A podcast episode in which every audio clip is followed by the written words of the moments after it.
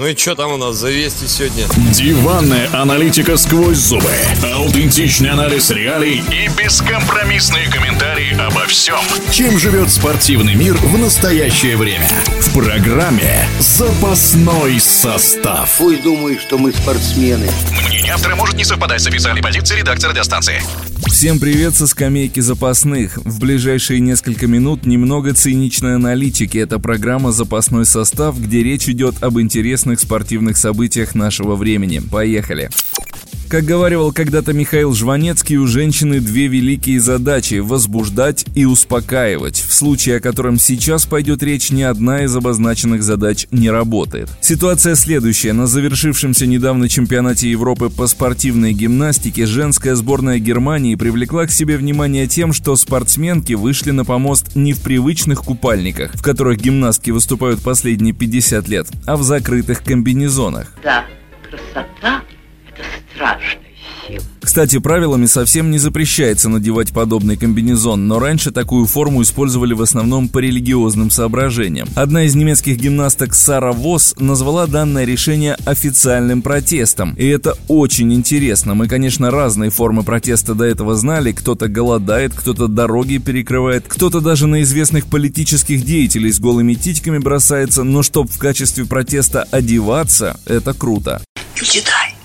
Открой личко, а? На самом же деле все кажется вполне обоснованным, ведь направлены подобные действия против сексуализации в спорте. И действительно, за последние несколько лет случаев харасмента в спортивной гимнастике, да и в мире в целом было хоть отбавляй. Один известный тренер застрелился после признаний своих чемпионок, врача национальной сборной США Ларри Нассара приговорили к тюремному сроку в 175 лет. Даже знаменитая советская олимпийская чемпионка Ольга Корбут тоже похайповала на этой теме. Пенсия и она туда же.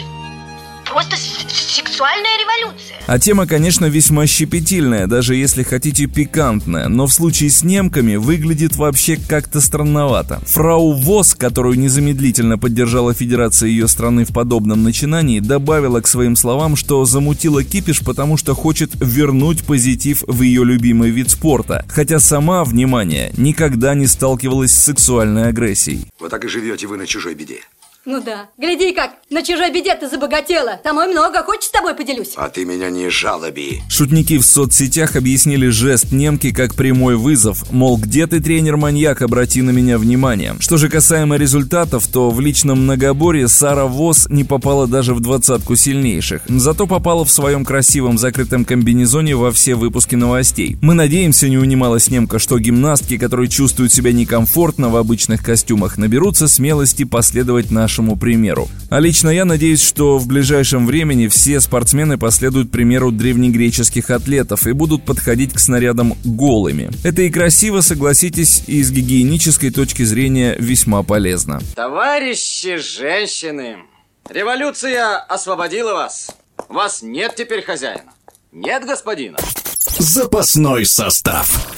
Достойно ли все вышесказанное претендовать на звание главного события спортивного мира на сегодняшний день, решать вам. А мы будем дальше протирать лавку. До связи, слушайте радиодвижение. Я сейчас закончу вообще все! Вы видели это? До свидания! До свидания! Диванная аналитика о главных спортивных событиях. В программе «Запасной состав». Не помню. Я из запаса никого не помню.